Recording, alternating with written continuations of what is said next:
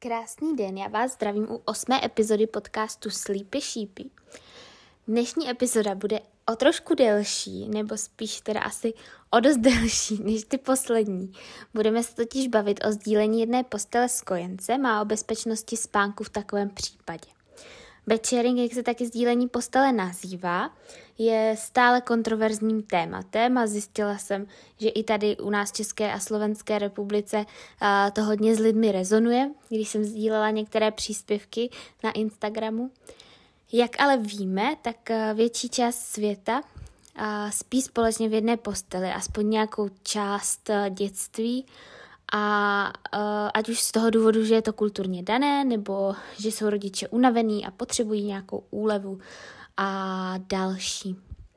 Ráda bych teda dneska mluvila o bečeringu v kontextu, protože pokud e, nepochopíme základní zákonitosti a základní věci, které se bečeringu týkají, tak nemůžeme chápat ani některá světová nebo i tady naše doporučení. Takže pojďme na to.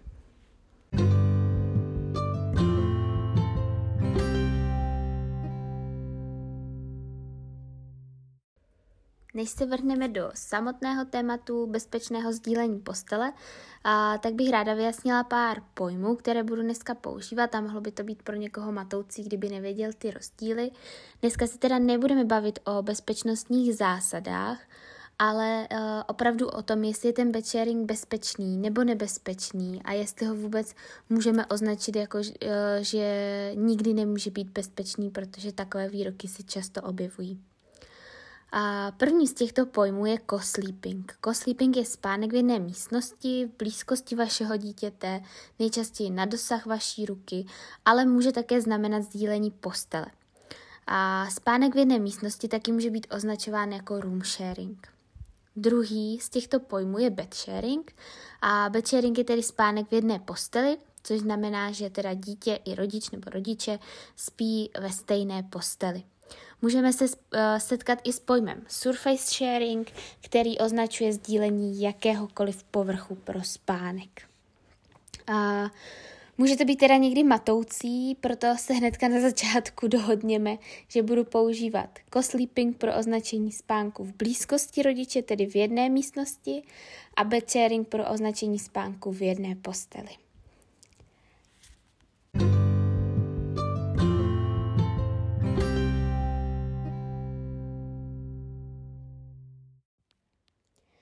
Tak nerada bych dneska byla uh, za výkladový slovník, ale pro jistotu upřesním ještě pár dalších termínů. A to je uh, syndrom náhlého úmrtí dítěte, nebo také SIDS, uh, což je úmrtí dítěte do jednoho roku, u kterého neznáme příčinu ani při důkladném přeskoumání.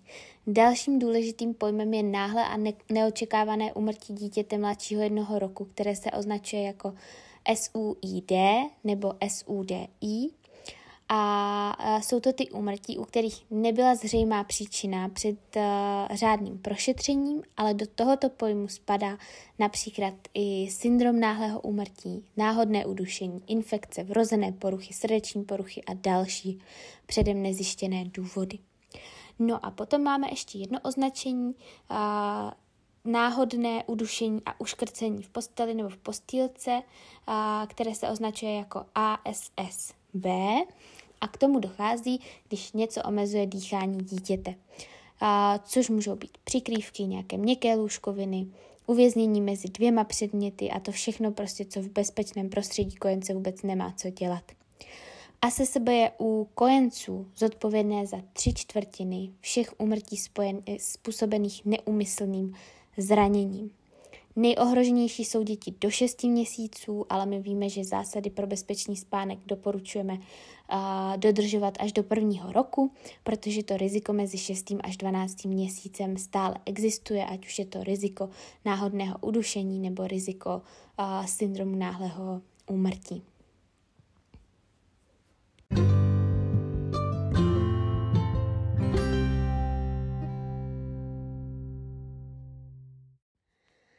To, proč jsem se rozhodla toto téma otevřít více ze široka, je hlavně z toho důvodu, že existuje stále mnoho odpůrců sdílení postele s dítětem, protože to v každém případě označují za uh, nebezpečné a považují to za nebezpečné a já vám chci říct, že nic není černobílé tak jako u všeho.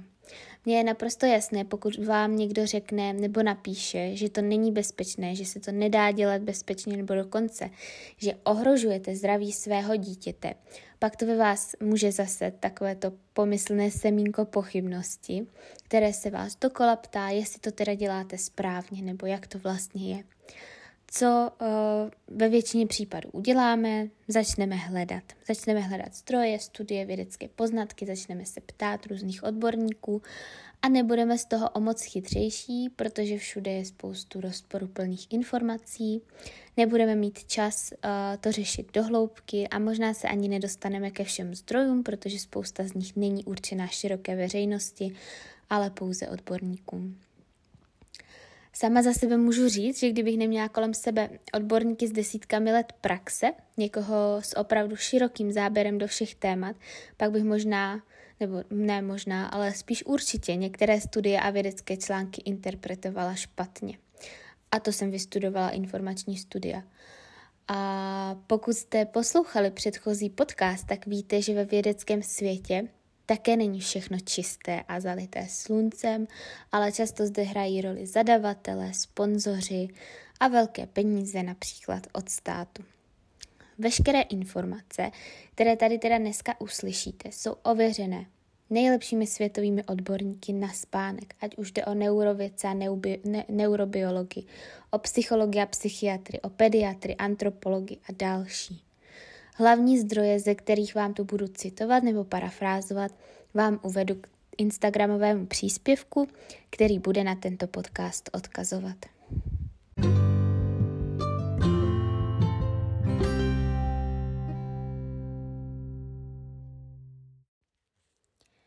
Nemůžeme říct, že spánek v jedné posteli je lepší než spánek v postýlce. Pro každou rodinu bude správná cesta jiná. Nikdo bude mít miminko pouze v postýlce, někdo postýlku třeba ani nebude pořizovat. A znám spoustu rodičů, kteří uh, využívají uh, obou spánkových prostorů a mají miminko část noci v postýlce a část noci u sebe v posteli. A všechno je to v pořádku za předpokladu, že je to dané prostředí bezpečné. Na čem se celý svět zhodne je to, že by dítě minimálně do 6 měsíců, lépe do jednoho roku, mělo spát ve, své, eh, ve stejné místnosti jako rodič nebo rodiče. Není pochyb o tom, že uh, spoustu maminek instinktivně spí se svým dítětem a spoustu dětí má naprosto jasno v tom, že chtějí spát se svými maminkami. Antropolog James McKenna, který studuje spánek kojenců už více jak 40 let, zjistil, že existuje mnoho důvodů, proč se maminka se svým dítětem navzájem potřebují cítit, jsou k sobě přitahováni. A miminka hledají kontakt samozřejmě a nejvíc potřebují tělo své maminky a tatínka. Je to dobré pro jejich fyziologii a závisí na tom jejich přežití, protože, jak víme, miminka se nenarodí na svět e, tak, aby byly samostatná a zvládly žít bez svých e, rodičů nebo aspoň jednoho z nich. A nebo někoho, kdo by se o ně postaral takhle. Další skvělý antropolog Mel Conner poukazuje na to, že uh, maminky s dětma spí společně už více jak 200 tisíc let. Human Relations Area Files z prestižní univerzity Yale nám dokazuje, že sdílení postele je tradiční kulturní záležitost v nejméně 40% zdokumentovaných kultur. Některé kultury si dokonce myslí, že je kruté oddělovat matku od dítěte během noci, například maminky v Guatemala byly zděšené, když jim tohle vyprávěli a ptali se, jestli tam teda spí s tím miminkem někdo jiný, když tam není ta maminka. Takový balíci jsou známí jako národ, který eh, drží své dítě ve dne v noci. Opravdu ty děti mají pořád u sebe. V Japonsku je známý výrok kavanoi. Teď, jestli tady mám někoho, kdo mluví japonsky, tak se moc omlouvám, že jsem to rozhodně nepřečetla správně, ale čtu vám to tak, jak se to píše. Nebo taky uh, známým znakem pro řeku, kde vlastně eh, jsou vyobrazené dvě dlouhé čáry a mezi nimi jedna krátká, kdy ty dlouhé označují eh, rodiče a ta jedna uprostřed kratší označuje to dítě eh, spící mezi nimi. Protože v Japonsku, Číně, Větnamu je naprosto běžné, že děti spí s rodiči až do školního věku nebo i déle. Na začátku 90. let se už zmiňovaný James McKenna rozhodl, že zjistí, co se děje během noci, když maminka s dítětem spí v jedné posteli. Měřili jim srdeční frekvenci, dechové vzorce, pohyby hrudníku, tělesnou teplotu, mozkové vlny a dokonce i hladinu oxidu uhličitého mezi tvářemi matek a dětí. Pomocí infračervených kamer sledovali pohyby dítěte během nočního spánku. A McKenna přišel na to, že matka kolem svého dítěte během společného spánku vytvoří takovou skořápku. Dneska tomu říkáme poloha C nebo také curl, kdy matka přirozeně klene své tělo kolem svého dítěte, natáhne kolena tak, aby se dotkla nohou dítěte a uvnitř té skořápky vlastně to miminko slyší tlukot srdce maminky a mění podle toho svoji vlastní srdeční frekvenci, uklidňuje se slyší tam dech té maminky a to všechno je vlastně podobné tomu, co slyšelo v děloze. Tyhle ty zvuky, když se spojí dohromady, tak jsou podobné takovému tomu známému čš, což spousta z nás používá k utišení dítěte a není divu, že to funguje, když na toto dítě bylo zvyklé. Dítě u té maminky cítí také teplý dech matky, který vytváří právě ty malé obláčky toho oxidu uhličitého, což vlastně může znít trošku děsivě, ale ve skutečnosti je to něco, co stimuluje dýchání toho dítěte a řekne mu to halo, zhluboka se nadechni a vlastně to dýchání funguje tak, jak má. No a pak je tu také pohyb miminka a maminky, kdy vlastně McKenna zjistil, že ty malá miminka se nepohybují po celé posteli, ale zůstávají u té maminky na místě a doslova vlastně zírají na ty maminčiny prsa. Takže ten pohyb tam není, že by se to dítě pohybovalo od matky, ale opravdu zůstává u ní nebo se pohybuje směrem k ní, když se potřebuje nakojit. A dokonce i děti v postýlkách, které jsou blízko maminek, tak mají podobnou přitažlivost a většinu noci se otáčejí k mamince, proto se doporučuje i v té postýlce střídat uh, tu orientaci hlavičky na jednu a na druhou stranu, protože uh, když máte to miminko opravdu takhle blízko, tak ono se instinktivně pořád otáčí za vámi, takže ho občas otočit obráceně, aby ta hlavička se nepřeležela. No, ale tady se dostáváme k té důležité otázce. A když je to teda všechno takhle přirozené, tak jak je možné, že to vlastně může být nebezpečné? Musíme myslet na to, že spánek dítěte a maminky v posteli jako takové, co známe teďka, je vlastně takový upgrade západního světa. Pokud se totiž bavíme o přirozenosti, mluvíme o spánku na zemi, na nějaké tenké madraci na zemi nebo aspoň na klasické madraci na zemi. Nebavíme se tady o posteli plné polštářů, těžkých peřin, posteli, kde jsme přikrytí až po nos a kde je příliš horko a měkko. Jenže to je něco, co je pro nás teďka naprosto normální a málo kdo přistoupí k tomu, že bude spát vlastně s dítětem na madraci na zemi. Takže tady v tomhle tom je veliký rozdíl. Peter Blair, lékařský statistik a autor několika studií, se kterými operuje Americká asociace pediatrů v rámci nebezpečnosti bed sharingu, uvádí, že je naprosto jasné, že postel rodičů může být nebezpečná, protože nebyla navržená s ohledem na dítě a na jeho bezpečný spánek.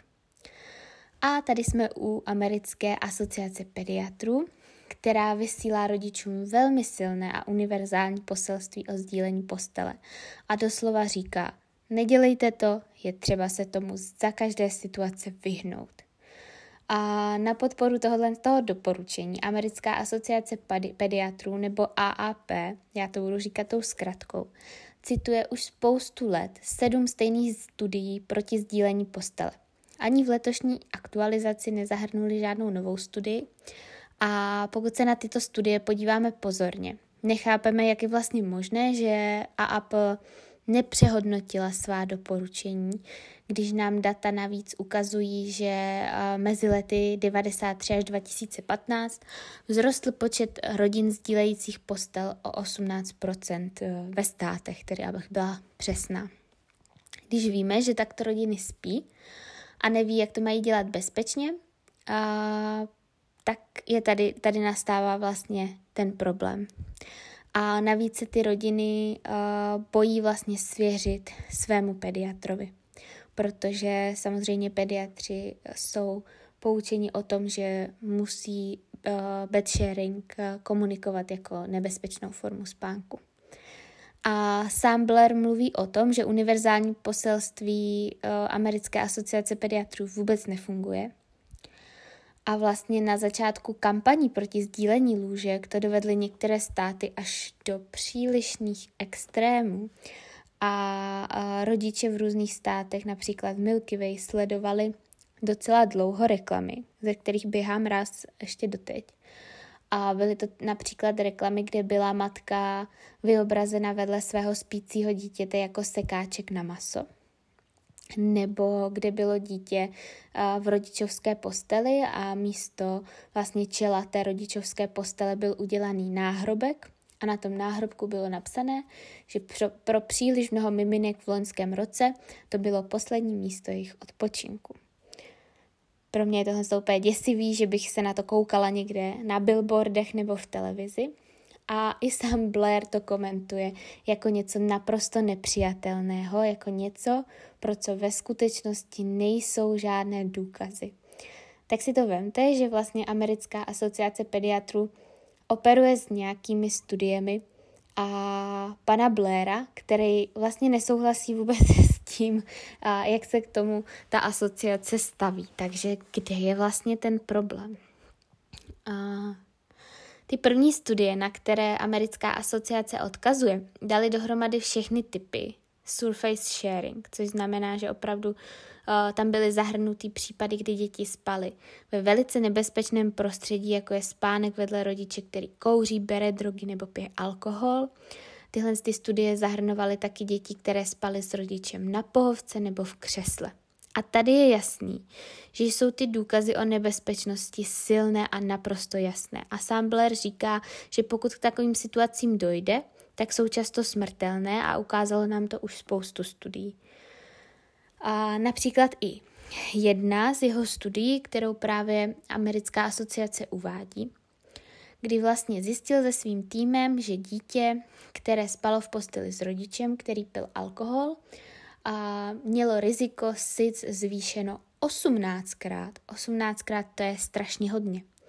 A v jiné jeho studii zjistil s kolegami, že uh, riziko spaní na, pohov, na pohovce je dost podobné tomu, když dítě spí v jedné posteli s rodičem, který pil alkohol. Takže taky 18krát. Uh, což jsou samozřejmě vysoká čísla. Takže ano, bed sharing opravdu může být nebezpečný a opravdu může zvyšovat rizika SIDS. Jak je to ale potom v případě, kdy rodiče nepijí, nekouří, neberou drogy, děti jsou narozené v termínu a zdravé a jsou vlastně dodržované všechny ty zásady bezpečného společného spánku. Touhle otázkou se zabývaly zatím dvě studie a musíme být opatrní opravdu u toho, když tyhle ty studie interpretujeme. Na to upozorňuje i například Robert Platt z McGill University, který tyhle ty studie analyzoval právě pro Americkou asociaci pediatrů. Uvádí totiž, že uh, důkazy pro označování bedsharingu jako nebezpečného za každé okolnosti a jako rizika uh, SID jsou velmi slabé nebo žádné.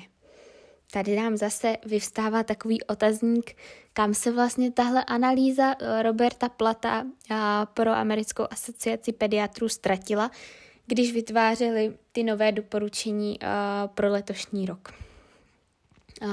První z těchto dvou studií zahrnovala 400 případů SID, ze kterých 24 bylo při bedsharingu bez nebezpečného rodiče a druhá, tahle ta studie zahrnovala 1472 případů, z nich 12 bylo uvedeno při sharingu, ale u té vědci neměli informace o pitném režimu rodičů, takže je jenom odhadovali.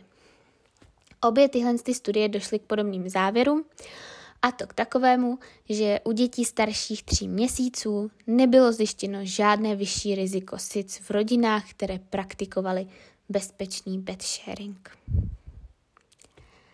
Tak, ale jak je to u miminek do tří měsíců, což určitě zase zajímá spoustu z vás. Uh, u miminek do tří měsíců. Tady existuje pravděpodobnost, že u této skupiny, tedy 0 až 3 měsíce, může dojít ke zvýšení rizika SIDS při bed sharingu. Ale uh, pokud takové riziko existuje, pravděpodobně není vůbec srovnatelné s některými dalšími rizikovými faktory, jako je například pití alkoholu nebo kouření. Celkově tyto studie ukazují, že bed sharing, pokud zde nejsou žádná další rizika, u novorozenecké kategorie zvyšuje riziko SIDS asi trojnásobně. A jenže co to znamená pro konkrétní dítě, protože trojnásobně nebude to stejné pro moje dítě jako pro vaše. Tady do toho zasahuje Ed Mitchell, pediatr vlastně z Univerzity Auckland, který se zabývá SIDS už více než 30 let a také je zapojený vlastně do Americké asociace pediatrů a upozorňuje na skutečnost, že je každé miminko náchylné k SIDS jinou měrou. Nesmíme zapomínat na trojitý model SIDS, který nám ukazuje, že bezpečnost spánku není jediným faktorem, který riziko SIDS ovlivňuje. Mnoho miminek se narodí s velmi, velmi nízkým rizikem vzniku SIDS a pokud je takto nízké riziko strojnásobeno, tak je stále velmi nízké. Například uh, narodí se naprosto zdravé miminko, které je donošené, má normální porodní váhu, rodiče uh, nekouří, neberou drogy, nepí alkohol a nespí s miminkem na pohovce. Uh, takže riziko SIDS při sdílení postele je velmi nízké. Podle Mitchellových údajů se u takového dítěte zvýší riziko SIDS při, eh, z přibližně 1 ku 46 tisícům na 1 ku 16 400. A jde tady teda o nárůst o 4 tisíciny procentního bodu. U takového dítěte je mnohem pravděpodobnější, že ho zasáhne blesk, než že zemře na SIDS při bedsharingu.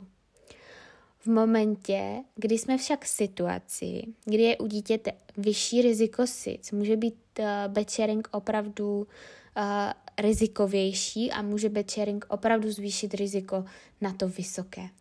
Zase si dáme příklad. Předčasně narozené dítě, které se narodilo mladé mamince, mladá maminka se uvádí jako riziko z toho důvodu, že je tam větší pravděpodobnost, že bude uh, více pít alkohol během těhotenství a po něm. A miminko jehož rodiče pí alkohol občasně nebo často, to nevíme, a kouří a, a takové miminko a, začíná se středně vysokým rizikem SIDS což znamená, že, rizik, že eh, to riziko je ve velikosti 1 ku 1500 eh, případů. Podle Mitchellových údajů Becharing zvýší takové riziko na 1 ku 150, tedy naroste o žádná celá 6 procentního bodu, o, o 60 vlastně toho procentního bodu. Pro srovnání, riziko, že se u dítěte rozvine alergie na arašídy je asi 1 ku 50 takže si můžete porovnat, jak to asi potom je. Já jsem k tomuhle z tomu Mitchellovému modelu sdílela na Instagramu krásnou infografiku, kde vidíte jednotlivá rizika zobrazená, takže když si to budete pouštět, rozklikněte si Instagram, běžte do výběru spánek v jedné posteli a tam je tahle ta infografika zobrazená a možná, že vám to bude srozumitelnější. Ale jaký nám teda z toho vlastně vychází závěr? Každý bed sharing není stejný a nemůžeme tedy plošně říct, že je vždycky nebezpečný. Pokud bychom ho takto označovali, pak by to bylo stejné, jako kdybychom řekli, že, výzd, že jízda v autě, v autosedačce je vždycky nebezpečná. Ano, rizika tady existují, ale jsou v různých situacích různá. Tenhle ten Mitchellův přístup uplatňují například na uh, Novém Zélandu, kde díky tomu zaznamenali od roku 2010 30% snížení úmrtnosti.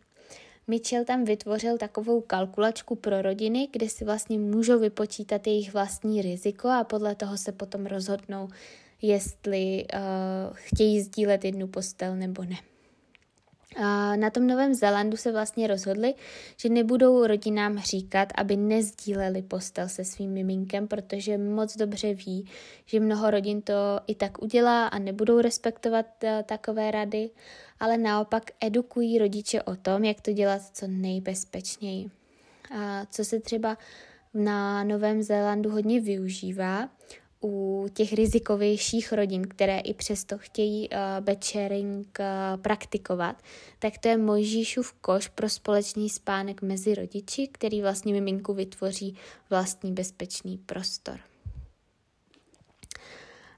Americká asociace pediatrů nechce sdílení postele propagovat, ale zároveň většina z odborníků, kteří se zapojili do iniciativy o vytvoření aktualizace těch, těch zásad bezpečnosti spánku, mluví o tom, jak to s rodiči komunikovat, že to nelze odsuzovat, ale je potřeba hledat cestu, jak rodiče edukovat.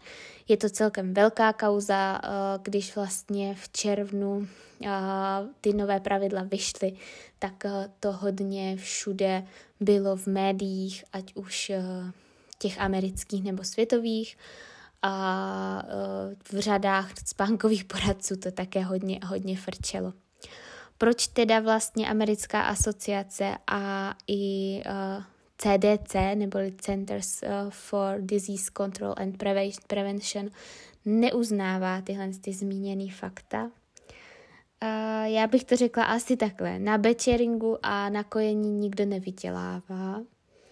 A musíme myslet na to, že to je opravdu jedna z těch státních organizací, kde jsou velké peníze.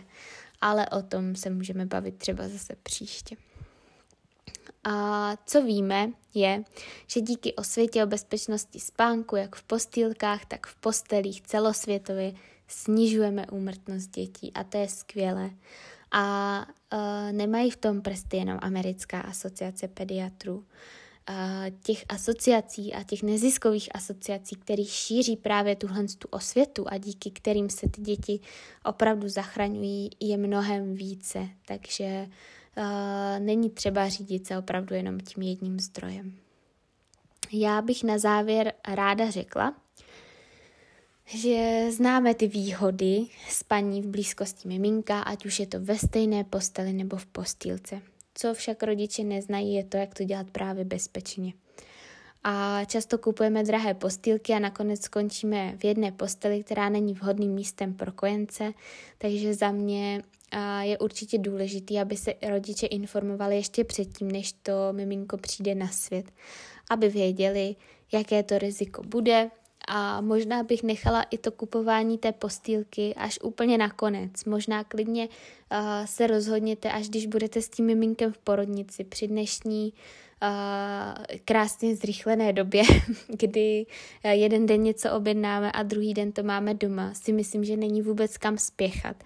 A už v porodnici možná uvidíte, co vám bude bližší a jak se rozhodnete takže potom můžete objednat buď eh, super skvělou postýlku, kterou si dáte ke svojí posteli, anebo můžete objednat super skvělou madraci, která bude bezpečná pro spánek dítěte a na který se vyspíte dobře i vy. Takže tam bych určitě doporučovala nespěchat na sebe. Co mě vyvádí z míry nesmírně, je plošné doporučování bečeringu, a to teda hlavně laktačními poradkyněmi a důlami jako něčeho, co vám vyřeší každý problém s kojením, se spánkem, se vším. A samozřejmě bez toho, aniž by někdo řešil právě tu míru rizika pro dítě, vhodnost pro celou rodinu a zabezpečení spánkového prostoru, není tam žádná edukace, rodiče jsou do toho často tlačení, aniž by vlastně chtěli, nebo i přesto, že z toho mají obavy a dokonce i přesto, že uh, tam může být to zvýšené riziko, protože se objevuje některý z obzvláště rizikových faktorů, jako je kouření, alkohol a další. Takže to je něco, co mě opravdu hodně dokáže rozčílit a uh, když to slyším, že některá maminka mm, od laktační poradkyně dostala radu, ať spí společně s dítětem, ale nedostala k tomu tu edukaci a nikdo s nimi neřešil ty bezpečnostní uh, zásady a ani míru toho rizika pro dítě, tak to, to mě štve hodně. Tak, tím bych to asi dneska ukončila. Bylo to dlouhé, a snažila jsem, vám to, snažila jsem se vám to trošku nějak rozkouskovat, aspoň ten začátek, aby to pro vás bylo srozumitelné a snesitelné. A věřím, že vám tento díl přinesl odpovědi, které jste potřebovali a v některém z dalších dílů rozebereme, jak eh, teda na to bezpečné spaní v praxi, ať už to je v postýlce, v posteli nebo kdekoliv jinde. Já vám přeju krásný zbytek dne, pokud posloucháte uh, někdy ráno nebo dopoledne, a nebo krásnou dobrou noc, pokud jste si třeba podcast pouštěli před spaním. Mějte se moc krásně. thank you